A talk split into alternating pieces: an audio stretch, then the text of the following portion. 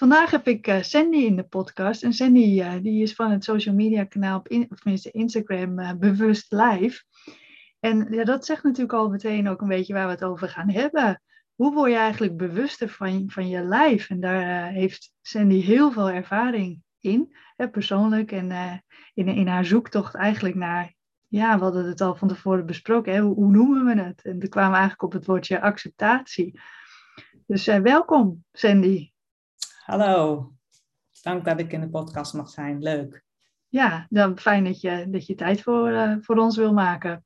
Um, want vertel, hè, want wat ik zeg, je bewust lijf. Hoe, hoe, belangrijk is het voor jou om, ja, om, om bewuster te, te zijn geworden van je lijf? Want wat, wat was daarvoor nodig? Oh, best wel veel. Want ik heb, uh, ben best wel iemand die snel ja, veel doorzettingsvermogen heeft en daar ook ja, veel op deed tot mijn lichaam mij echt letterlijk terugriep. En ik dus ziek werd. Ik heb twee burn-outs gehad. Ja, ze hebben het burn-outs genoemd, maar de tweede keer was ook wel wat meer aan de hand. Ehm, dus ja, mijn lichaam gaf echt wel signalen af dat er iets aan de hand was en dat ik wel wat meer naar mezelf mocht gaan luisteren. Dat wat ik vroeger wel deed, want ik heb uh, op mijn jonge leeftijd, zeg maar rond, nou, rond mijn 25ste gehoord dat ik zeg maar PCOS had. Dat is een hormonale eh, eh, aandoening. En toen heb ik echt wel bewust naar mijn lichaam geluisterd. Maar op een of andere manier ben ik dat stukje kwijtgeraakt. En ja, ik leefde dus niet meer bewust naar. Ik luisterde zeg maar niet naar mijn signalen. Uh, alles ging langs me heen. Hoe moet je dat zeggen? Ik kreeg echt pijnklachten in, mijn, in mijn schouders, mijn bekken en kaakklemmen. Dus ik, mijn lichaam vertelde me van alles, maar ik durfde er niet naartoe te gaan. En ik ben zeg maar, op zoek gegaan van hoe kan ik er wel naartoe gaan, zonder dat, het me, dat ik daar bang van word. Want dat was de eerste stap. Ik vond het natuurlijk heel eng. Ja, want je wil gewoon hè, tussen aanhalingstekens normaal zijn. Met 25 begint je leven eigenlijk net. Je hebt waarschijnlijk net begonnen met werken. En uh, ja, dan, dan wil je natuurlijk vaak niet uh, toegeven aan, aan lichamelijke klachten. En zeker niet aan een burn-out, want een ander heeft dat ook niet. Dus jij wil ook gewoon doorgaan, toch? Ja, ik wilde toen gewoon doorgaan. En ik dacht, nou ja, ik uh, begin net met werken. Ik vond het, uh, het werk wat deed leuk. ik werkte heel veel. Ik was toen, um, toen samen met een, mijn werkgever bij een reclamebureau, net startende, zeg maar. Dus we hadden nog heel veel voor ons liggen, allemaal nieuwe projecten en super enthousiast. Ja, en toen werd ik dus de eerste keer dat ik dan echt een burn-out had. En de huisarts noemde het uh, overspannenheid. En ik merkte dat ik gewoon, dat ook echt dingen echt letterlijk langs me heen gaan. Ik kon niet meer bijvoorbeeld naar de kroeg. Want hmm. zodra ik binnen was, kreeg ik last van mijn hart. Uh, hartkloppingen, zeg maar. Ik voelde me compleet overweldigend. Dus het eerste wat ik dan deed, is dan gewoon wegrennen. En ook gewoon thuis, ja, letterlijk kop in het zand steken. Weet je wel, gewoon niet durven. Wat, wilde mijn lichaam mij vertellen. Uiteindelijk is dat wel goed gekomen destijds, want het was ook mijn relatie die niet goed zat, kwam ik later achter. Maar dat is allemaal achteraf. Op dat moment dat ik al die klachten had, durfde ik het gewoon niet. Ik vond het te eng. Het was te overweldigend. Ja, maar de, de klachten waren ook eng. En wat je eigenlijk beschrijft natuurlijk uh, ja, wat we veel kennen als paniek dat je ergens binnenkomt en dat de hartkloppingen en, en, en, je grijpt ook, jullie zien het niet, ik zie Sandy wel, hè, die grijpt naar de borst hè, en dat je je handen op je, op je borstkas legt. Dus dat het benauwd en dat het echt een, een waarschijnlijk druk op je borst en, en duizelig en in zweten, dat je weg moet, dat vluchtgevoel. Dat is natuurlijk uh, ja, typisch wat, je, wat we krijgen als we heel veel stress hebben en wat zich uit in, in een paniekaanval. Erkende jij dat toen ook als paniekaanval? Of had je echt zoiets aan mijn lichaam doet gewoon heel erg vreemd? Um, ja, ik herkende het wel als een paniekaanval. Um, ik dacht laatst, echt pas laatst, echt, ik ben nu 43, viel het kwartje. En ik dacht altijd, oh, ik kreeg mijn eerste paniekaanval op mijn twintigste. En toen ben ik terug gaan kijken en denk ik, nee, dat is helemaal niet zo. Want op kamp, schoolkamp, uh, moesten we in de ochtend zonder ontbijt moesten we een heel stuk wandelen. En het was een heuvelachtig gebied. En toen weet ik nog dat ik dan, dat ik zeg maar destijds heel benauwd was en het heel eng vond. Want ik, ik wil graag eerst ontbijt hebben. Ik raakte daar in paniek en dacht van, oh, dat was dus de eerste keer. Daarna heb ik het denk ik een hele tijd niet gehad. Ik heb er ook met andere mensen over gesproken, gewoon vriendinnen in mijn omgeving. En zeiden van, ja, ik heb het eigenlijk ook gehad in die tijd. Vaak heeft dat ook wel een beetje te maken met het hormonale wat dan verandert bij vrouwen. Ja, zeker. Maar dat, dat heel veel, ja, we praten daar niet over. Ik heb mijn moeder dat destijds ook nooit verteld, überhaupt niemand niet. En ik was het zelfs ook gewoon blijkbaar gewoon vergeten. Dus eh, dan denk ik van, goh, omdat ik er nu wel over praat, is het al heel anders. Het is, het is zo fijn om herkenning te krijgen. En nou ja, als je daarmee, als je daarmee zit en je praat er gewoon over, het, het lucht op, maar het is ook gewoon van, hé, hey, uh, ik ben ook niet de enige die dat heeft. Ik ben niet de enige. Het is een beetje medemenselijkheid, zeg maar, dat heel uh, prettig is. Ja, dus toen is het begonnen en toen was het heel lang weg. Ik heb wel wat migraines gehad destijds, weet ik. Uh, maar op mijn twintigste ben ik een keer afgevoerd. toen was ik aan het werk bij een groot festival. En uh, achter de balie. En daar ben ik echt met een hartslag van 200 afgevoerd. En toen zijn we paniekaanvallen echt teruggekomen in heel heftige vorm. Uh, achteraf bleek wel dat ik misschien, ja, ik weet niet, dat er wel een ritmestoornis aan de hand is, maar die is echt compleet onschuldig.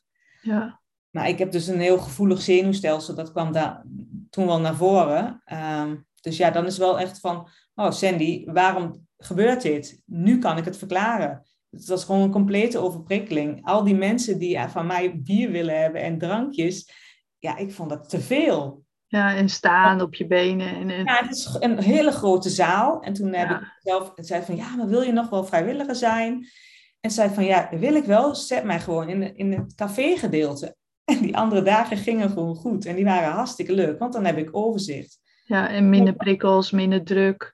Ja, terwijl ik dan nog steeds wel achter een bar sta. Maar dan is het kleiner. En ik kan dan ook nog zeggen van... hé, hey, ik hoef niet per se achter die bars. Laat mij de drankjes daar achter maar weer inschenken, weet je wel. Toen heb ik wel bewust... ben ik wel ook wel bewust geworden van wat mijn lichaam mij probeerde te vertellen.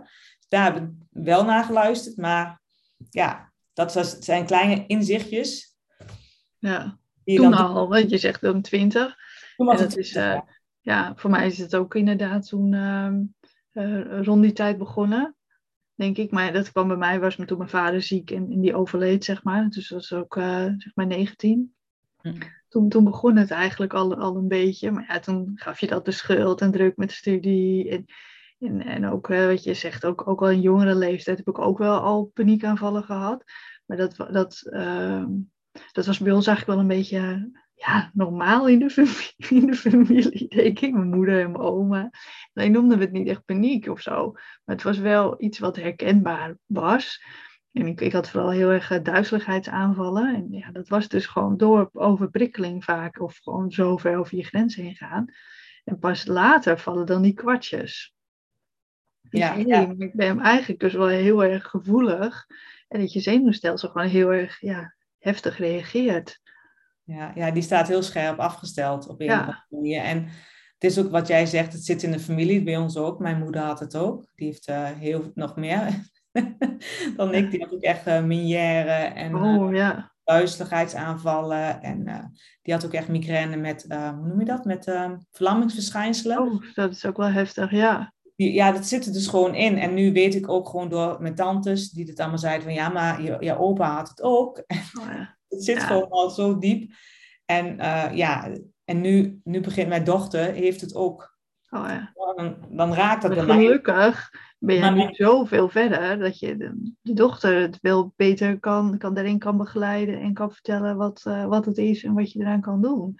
Dus uh, ja, je staat ja. nu wel met, met zoveel punten voor, zeg maar, dan, dan toen je zelf zo jong was. Ja, dat scheelt enorm. En ik merk ook dat ik, uh, ik heb uh, mijn tweeling, zeg maar, uh, ze zijn heel erg verschillend, maar ze, zij geven het echt aan. Zij kunnen heel goed aangeven wat ze voelen en wat ze nodig hebben. Ja. En ik, je weet nu ook al, en dat weet zij ook al, wat de triggers zijn, wat het erger maakt. Weet je wel? Het hoog perfectionisme, je kent denk ik al die verantwoordelijkheidsgevoel en dat soort, ja, de wereld willen dragen, ja. gedrag. Ja, dat herken je uh, en dat zie je in hun terug.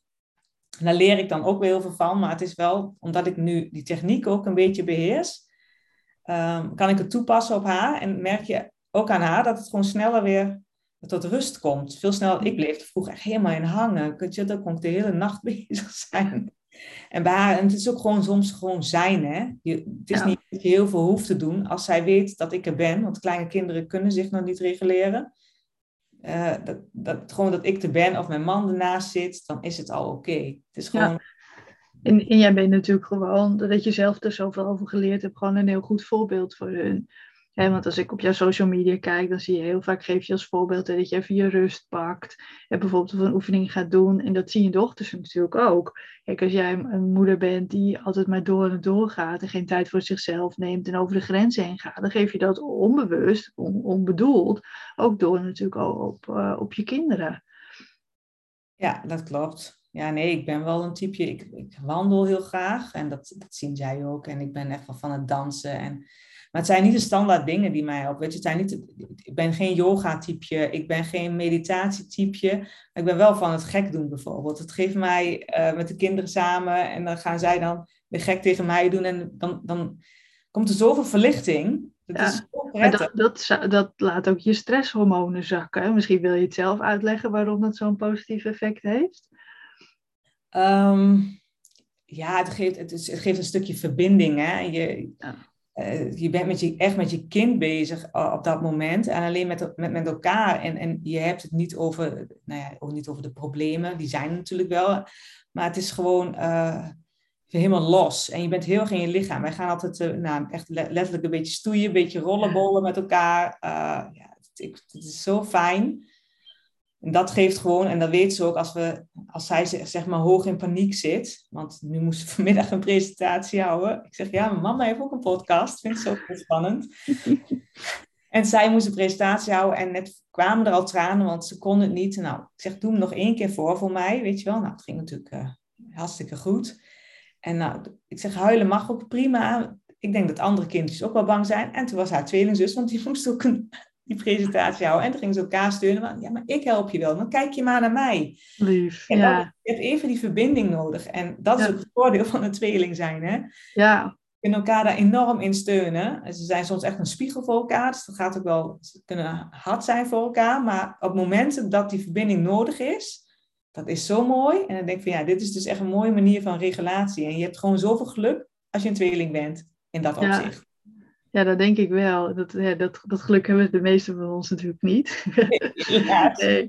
Maar het is dus als uh, dus vanmiddag kunnen jullie met elkaar eventjes gaan, gaan ontprikkelen. Om uh, eventjes te zorgen dat die stress eigenlijk van die presentatie dan, uh, dan eraf gaat. Ja. En je zegt ook gek doen. Waar ik aan dacht, dat je dat zegt, is uh, ja, is even alles losschudden, maar ook lachen. En lachen is juist ook zo goed, omdat dat ook weer eventjes die, die stress uit ons lichaam uh, brengt. En, en um, kijk, meditatie is voor heel veel mensen heel erg prettig om te doen, maar niet voor iedereen. En, en het is ook niet dat, dat, dat al voor iedereen hetzelfde ja, goed is. En het is gewoon belangrijk dat je vindt wat voor jou goed is ja, wat jij nodig hebt. En het is yoga. Ik vind zelf wel dat yoga heb je in, in honderd vormen. Dus er is vast wel een vorm die, die wat beter bij jou past dan, dan een andere vorm.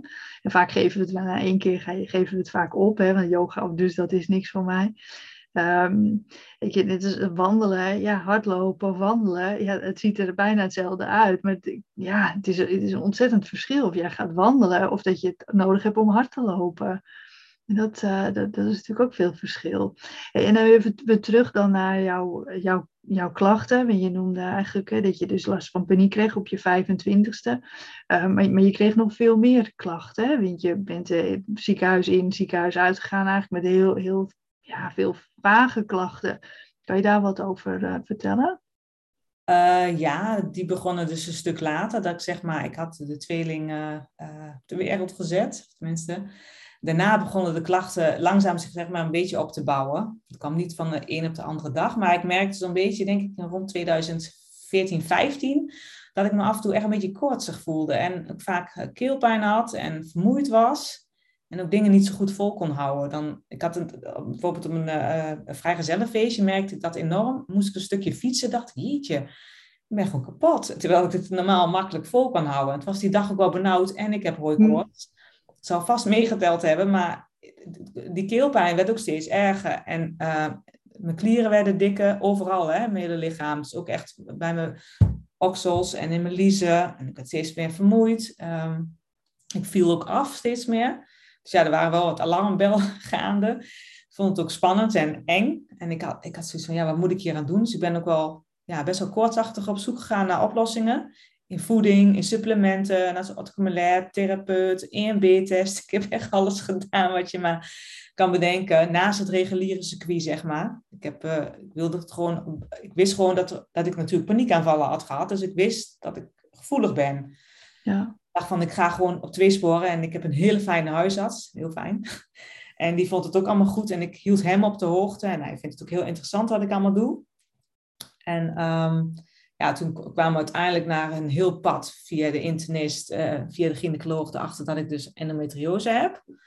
Uh, Wil je even kort uitleggen wat dat, wat dat is voor degene die niet... Uh...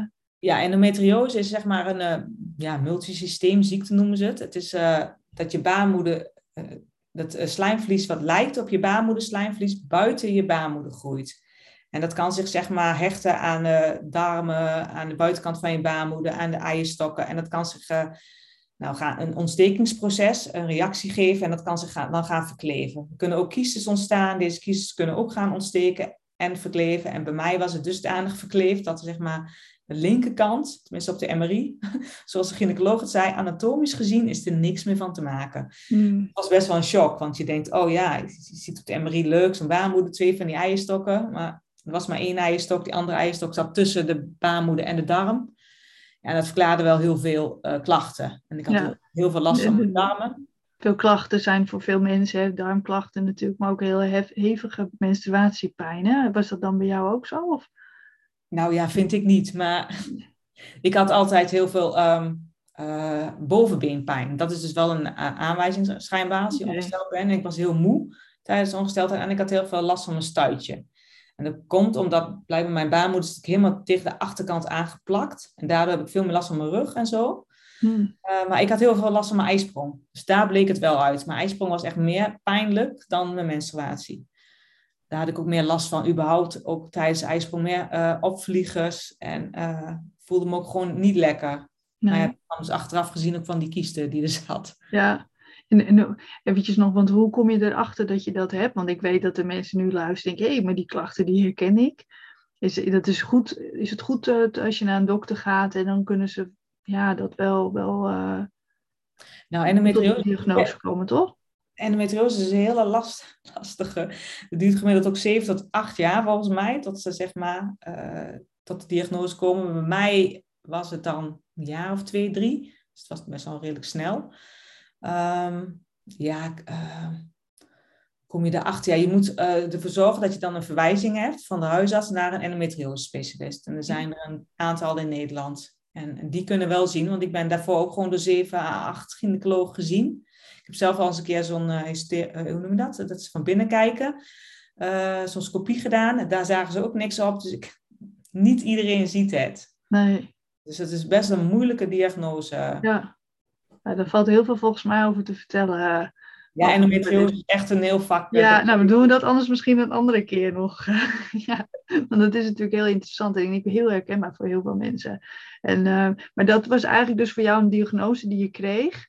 Uh, um, of tenminste, wat, wat eigenlijk een hoop in, in gang heeft gezet. Ja, maar ook wel een heel hoop stress heeft echt genomen. Want je voelt gewoon dat er iets niet klopt aan je lichaam. En omdat je dan zo onzeker daarover wordt, ja, dan worden alle stressklachten erger. Dat zou iedereen denk ik wel, ja, iedereen. Dat, dat, ja, natuurlijk als je steeds koorts hebt en pijn hebt. En dan ga je toch twijfelen, opgezette klieren van wat, wat is er met mij aan de hand. En was dat allemaal te, te verklaren door die endometriose? Sorry, lastig woord. Nee, dat was niet te verklaren daardoor. Uh, later bleek, uh, want mijn huidige huisarts, die heeft mij destijds, twee jaar geleden denk ik, toch nog geprikt. Hij zegt, ik ga jou toch nog even prikken. Ik bleek dus ook vijven te hebben gehad. Ah ja. Dus, uh, en dan kom je een beetje in, nu in het verlengde van de post-corona. Dus mijn klachten zijn, nou ja, die waren nagenoeg hetzelfde als de mensen nu ervaren met post-corona, zeg maar. Ja, die long-covid. Ja, dat is echt uh, dat is één op één hetzelfde. Ja, die geheugenproblemen, vermoeidheid, benauwdheid, spierpijn. En dan noem ik even de, de, de, de meest voorkomende klachten. Ja, en dat is dan weer te herleiden aan het onregeld zenuwstelsel. En ik dacht bij mezelf, want ik weet nog wel, op een dag liep ik in een bos en ik voelde me redelijk, maar ik had nog wel een beetje dat, dat verhogingsgevoel, weet je wel. En ik liep daar en ik vroeg me af, waarom blijft mijn lichaam dus zeg maar uh, nog steeds herinneren alsof ik ziek ben. Weet je wel, waarom blijft het aanstaan? Wat is dat? Wat, waarom? Stond ik al niet te lang aan? Was toen de volgende vraag. En ik denk, daar ben ik dus ook verder gaan borduren. En ik spreek best wel veel mensen met bijvoorbeeld uh, post-corona, long-covid inderdaad. En die zeggen ook van, ja, ik stond denk ik ook al aan. Ik was altijd al een beetje hyper. Ik was altijd, ik, ik heb vroeger ook angstaanvallen gehad. Uh, mensen trouwens met endometriose hebben vaak ook een voorgeschiedenis gehad van uh, angstaanvallen en uh, hyperventilatie. Ja. Dit is zo, want als je hormonaal, hormonaal zeg maar in onbalans bent, ja, dan gaat vaak al wel iets aan vooraf. Het onregeld zenuwstelsel dus. Ja, want die stresshormonen, waar je dus gevoeliger voor bent, blijkbaar, ja, die gooien eigenlijk de hele boel in de war. Ja, waardoor je inderdaad andere hormonale klachten kan krijgen. Ja. ja, maar ook andere, andere klachten, zoals uh, uh, je benoemde het in ons voorgesprek al, bijvoorbeeld fibromyalgie, chronisch vermoeidheidssyndroom. En dat heeft er heel vaak uh, ja, mee te maken. Wat dan kip en het ei is, is natuurlijk de vraag. Maar dat gaat natuurlijk wel heel vaak samen. En ook de, de vijver, hè, een virus wat in je lichaam heeft gezeten. En er zijn meerdere van die virussen. De vijver is natuurlijk een heel bekende. Uh, en nu dus corona, covid, die, uh, ja, die de boel nog even verder in de war gooien. Ja, dat is het. Ja. Precies wat je zegt, nog verder in de war. Want hoe... Ja, hè, want daarvoor is het vaak al niet in orde geweest. Ja. En, uh, en dan, dan, dan gebeurt er iets, zo'n virus. Die, die, ja, ik denk zelf vooral dat het, dat het zo, je, het lichaam moet zo hard werken, dat het zo in, in de min komt. Dat je zo in, ja, daarvan moet herstellen. Maar die energie is er gewoon veel te kort. Ja, dat is het ook. Ja, en ik, in de tijd dat ik dan heel ziek werd, werd mijn moeder dus ook ziek. Dus dat was nog een extra stressfactor. Ja. Het is gewoon het en, en, en verhaal. En je bent inderdaad al, je bent al lage batterij door uh, een premature tweeling. En ik ben destijds ook nog uh, van baan gewisseld. Uh, ja ja, er waren gespeelde gewoon heel veel dingen in mijn omgeving. En ja, daar heb je geen grip op. En dat is ook uh, oké. maar op dat moment, ja, het valt je aan. Ik was echt zo'n type die altijd alles uitzocht voor mijn moeder. Alles oploste voor mijn moeder. En ja, en nu had ik zoiets van, huh? Weet je, dit kan ik niet meer. kan het niet, nee. nog, dit heb ik niet gezien, hoe kan dat? Dus ik gaf ja. ook nog eerst mezelf de schuld. Van, ja. hè, dit heb ik gewoon gemist. Waar was ik met mijn hoofd? Dit, dit kon niet gewoon gebeuren ja, dat, dus ook dat stukje. En ik denk van ja, ik hoef me natuurlijk helemaal niet mezelf de schuld te geven, maar het zat zo diep. En daar heb ik ook een familieopstelling over gedaan destijds. En het is heel, zo interessant hoe alles dan als een puzzelstukje. Ja, weer in elkaar valt. Ja, ja heel ja. mooi. Ja, en want, want die, die klachten die je had, en op een gegeven moment kwam, kwam er toen een moment dat je zei van ja, nu, uh, ja, nu ga ik veranderen. Of, of was dat geleidelijk aan? Nou, ik ben, e-, ik heb één, de eerste stap is eigenlijk durven voelen. Gewoon, ik vond het altijd heel eng. Hè? Ik vond heel veel dingen eng van mijn lichaam.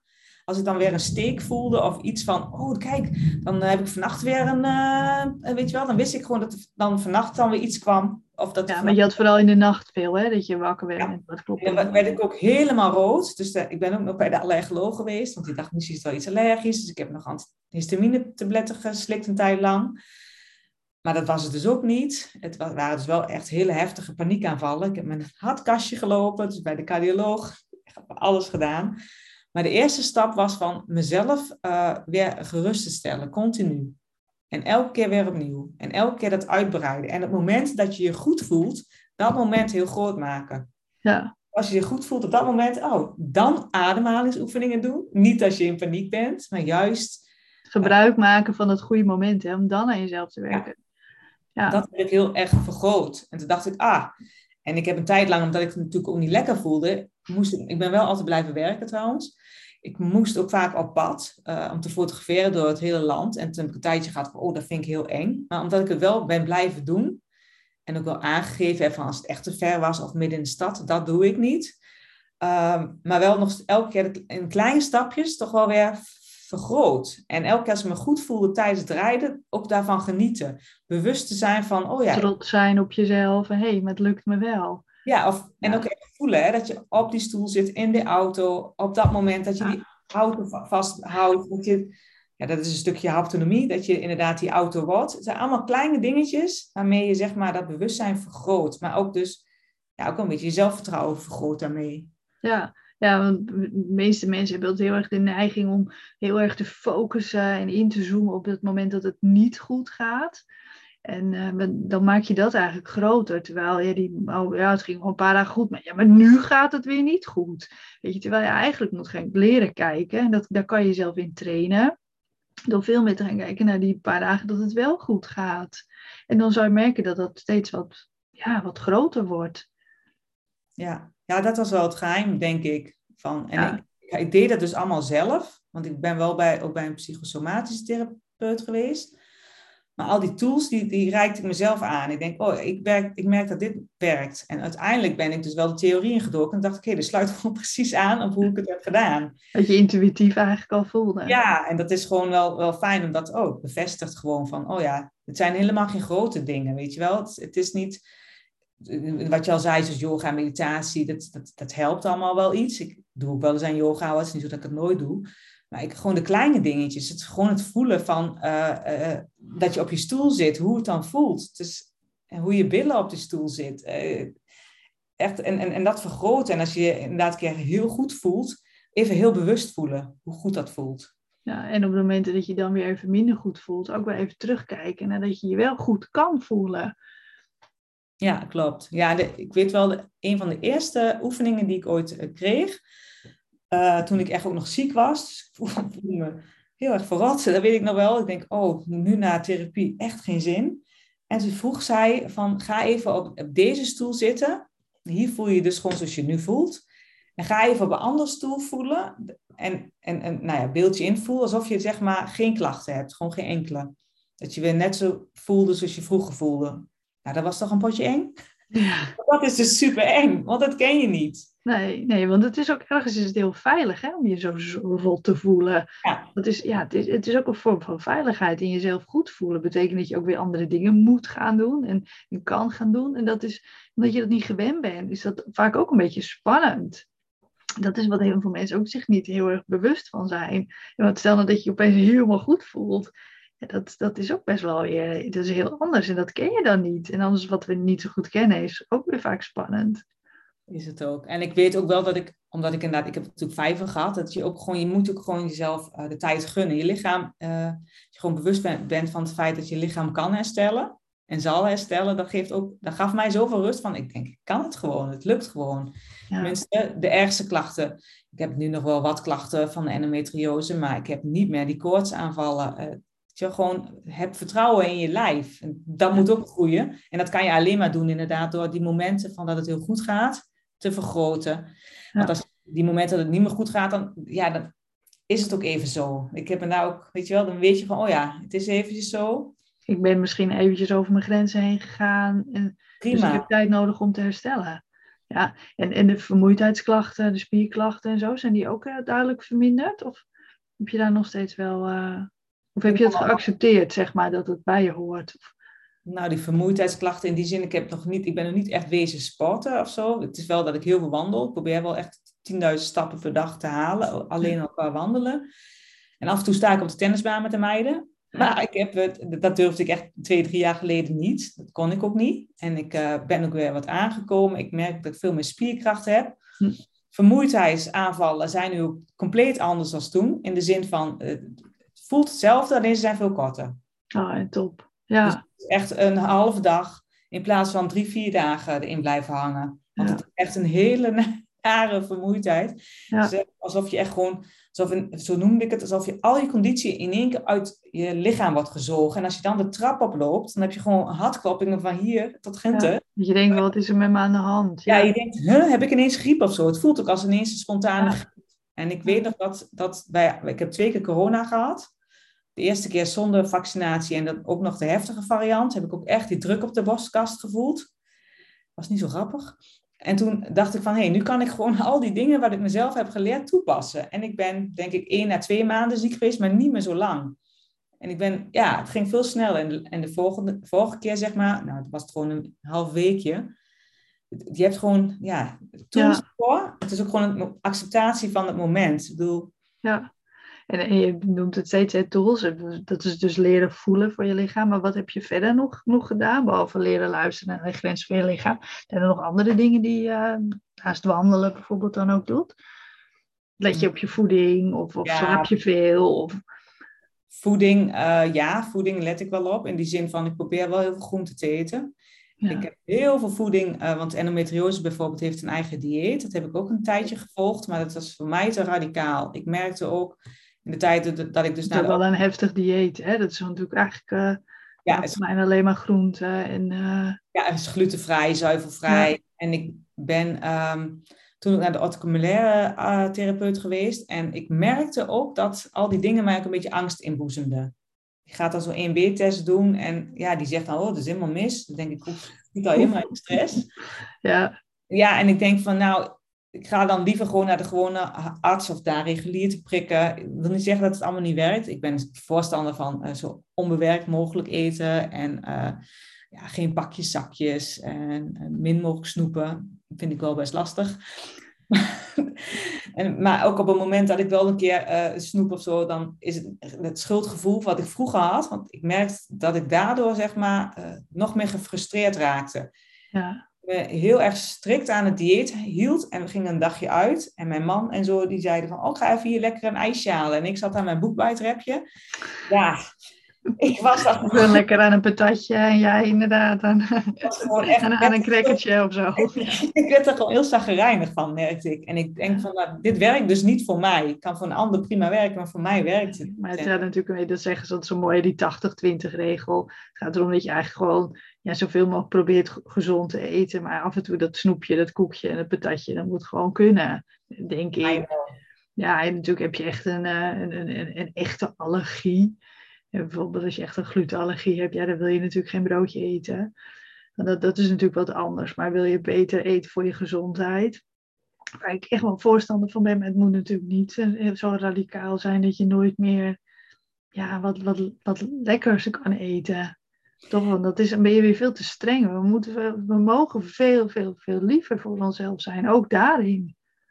Ja, maar ik denk wel, ja, het kan voor sommigen wel werken, denk ik hoor. Maar ik ja, zeker. Maar... wel heel erg ben voor mezelf. Ook heel snel, uh, heel rigide ben, weet je wel. Dus, dus merkte ik dat ik mezelf letterlijk verkrampte. Gewoon, en kreeg nog meer uh, uh, zeer. En dan, ja, dan dacht ik van, nou ja, dan kan ik het een beetje loslaten. Dat werkt bij mij fijner. En ehm, maar de basis is gewoon wel, ja, ik ben wel een typetje die soepjes staat te koken voor de volgende dag om dat naar mijn werk mee te nemen, verse soep.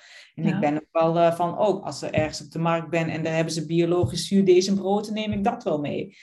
Ik, ik zorg wel goed voor mezelf. En ik vind het ook wel heel belangrijk dat we heel veel groente en fruit eten. Maar ik vind het ook lekker. Ik ben een makkelijke eten. Dat, is, dat, dat, dat scheelt, ja. Ik ben een lastige eter. maar ik vind het wel heel belangrijk om voldoende groente te eten.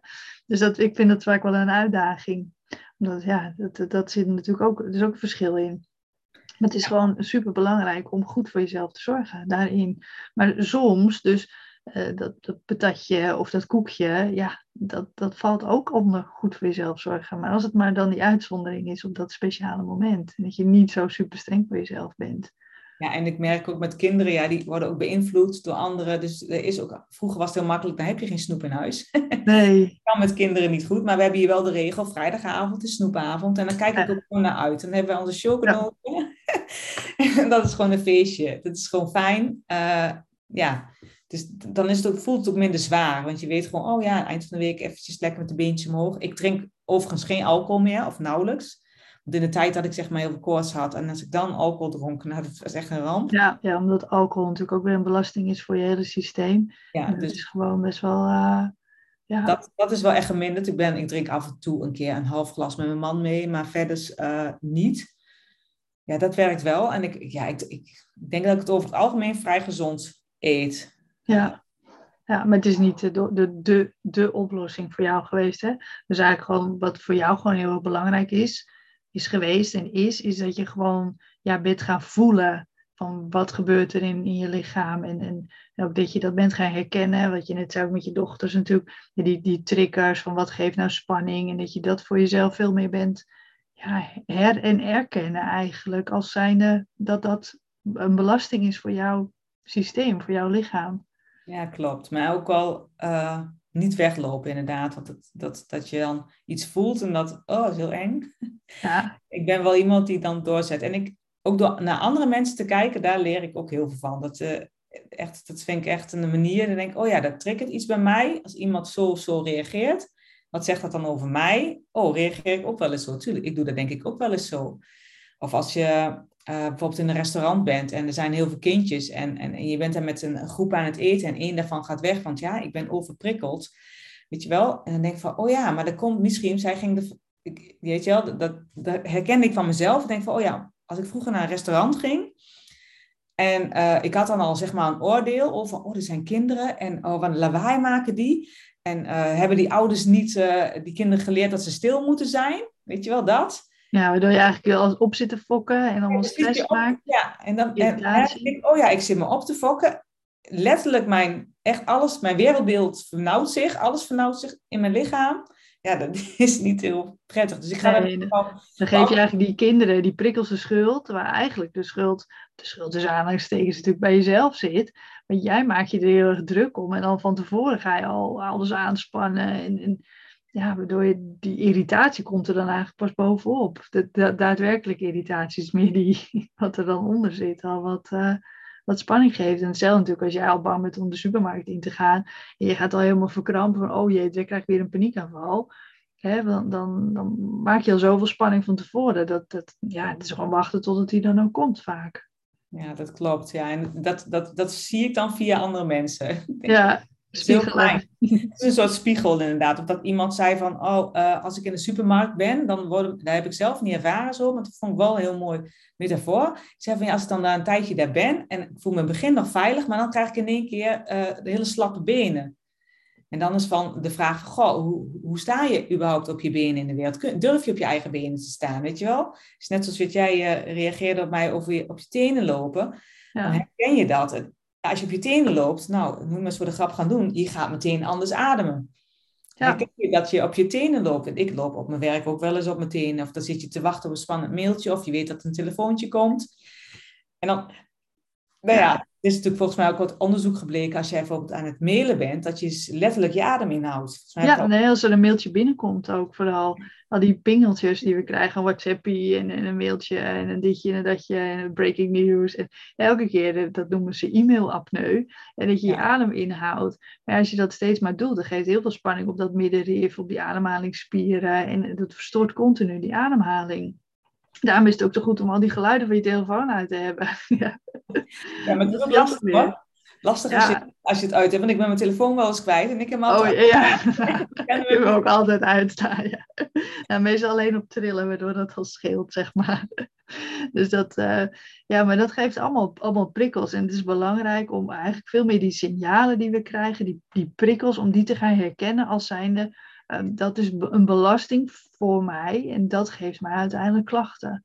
Ja, dat is eigenlijk een beetje de, dus, ja, de, de, de, kern van het verhaal wat we vandaag uh, willen delen. Hè? Dat, dat je dat gaat herkennen en dan leert voelen van wat, wat gebeurt er dan.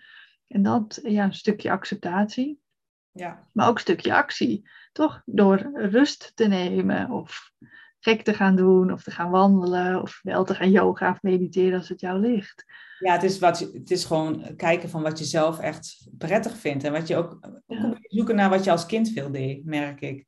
Wat deed je als kind veel? Dat vraag ik ook ja. vaak aan eigen cliënten. En daar komen ook heel veel dingen uit. Ik was echt een danser, hè? Gewoon al oh, ja. Heel jongs af aan. En als ik vroeg ging stappen, je zag mij gewoon niet. Ik was gewoon alleen maar op die dansvloer. en, ja, en ik denk, ik heb dat ook gewoon nodig. Ik moet gewoon, ik moet iets kunnen uiten. Het is gewoon, ja, express yourself, zeg maar. Dat ja. het uit, het is een uitlaatklep. En nou, iedereen heeft een uitlaatklep. Ja, maar soms zijn we wel kwijtgeraakt. Ja, dat is het. Even vinden wat dat is. Ik vind het wel heel mooi dat iedereen dat anders doet. Want ik, inderdaad, mijn docenten die zei van, nou ja, ik, heb, ik mediteer niet, ik drum. En denk, oh, ja. ja, ik ook zoiets. Ze zegt, ik denk dan helemaal nergens. Je bent alleen maar daarmee bezig. Mindful is dat. Ja, en zo had ik ook een gesprek voor de podcast met Severin, eh, de psycholoog. Die ging dat kickboksen om, om het, uh, terwijl ze is een hele lieve, zachte vrouw, zeg maar. Dus dan verwacht je niet dat kickbox. Maar zij had dat dan nodig om, om toch die als uitlaatklep. En zo is het allemaal, hebben we allemaal iets anders nodig. En dat is, dat is vooral zo belangrijk, dat we niet gaan kijken wat heb een ander nodig, maar wat heb ik nodig? Wat maakt mij weer blij? Wat geeft mij rust? En wat heb je, wat heb je nodig? En dat is gelukkig ook niet voor iedereen hetzelfde, want dan zou de wereld echt super saai worden. Hè?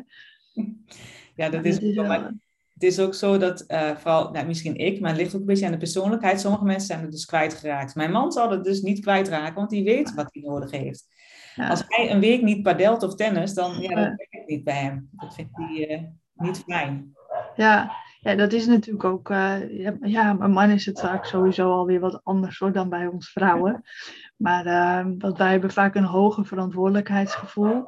Waardoor we veel meer uh, moeten van onszelf. En mannen kunnen dat de gemiddelde man wat makkelijker loslaten. Dus dat scheelt natuurlijk ook weer. ja, dat scheelt, ja, dat scheelt vaak ook wel weer. Maar ja, het is, dat vond je vroeger leuk. Dat vind ik wel een leuk om ja, om, om ook aan, aan jou als luisteraar weer mee te geven. Hè? Wat vond je vroeger leuk en doe je dat nog steeds wel?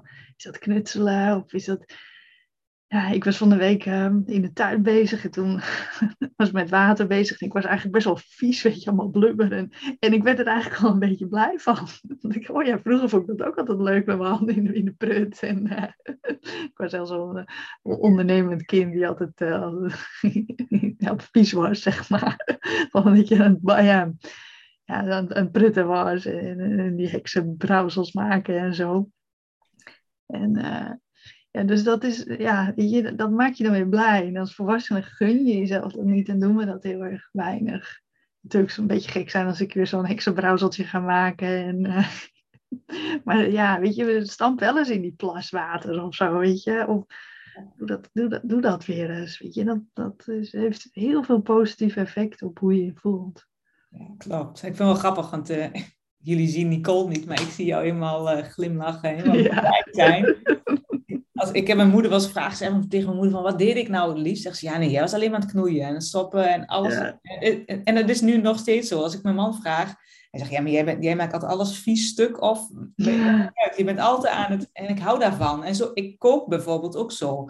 Terwijl mijn moeder altijd een lijstje nodig had, of in ieder geval een recept. Ik niet, ik doe maar wat. Oh nee, ik doe ook altijd maar wat, ja. Het komt altijd goed en ik, ik hou heel erg Niet altijd, maar ja, dan heb je ervan geleerd of zo. Dan heb je echt maar, ja. ik ben altijd degene die de simpele dingen.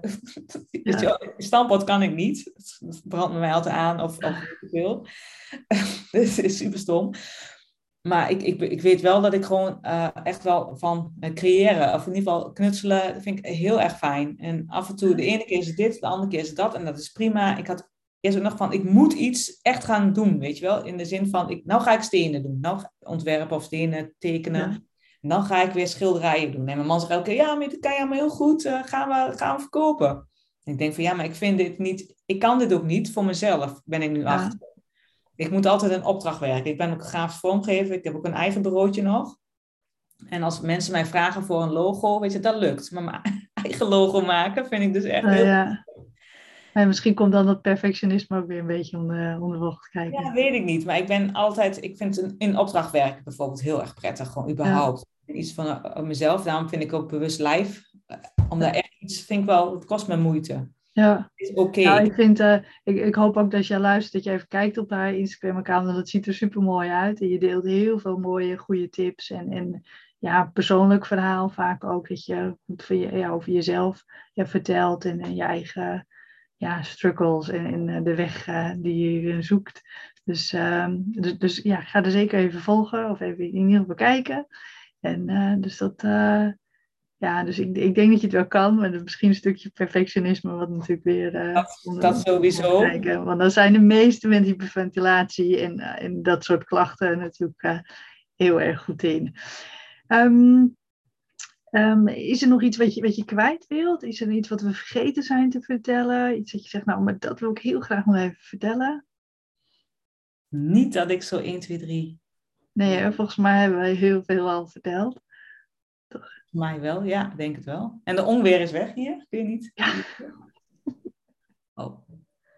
Ja, nee, dus um, hier is het ook weer helemaal mooi, denk ik ja. Maar um, nou, dan, dan, dan sluiten we hem af en dan hoop ik dat jij uh, heel veel aan ons gesprek hebt gehad. En uh, dan wil ik Sandy wil jou heel erg bedanken voor je, voor je tijd, voor je medewerking, voor het delen van je open en eerlijke verhaal.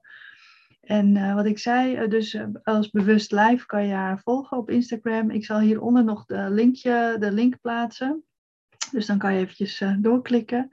En dan nou, heel erg bedankt voor het luisteren. En, en Sandy ook bedankt. Bedankt. Doei.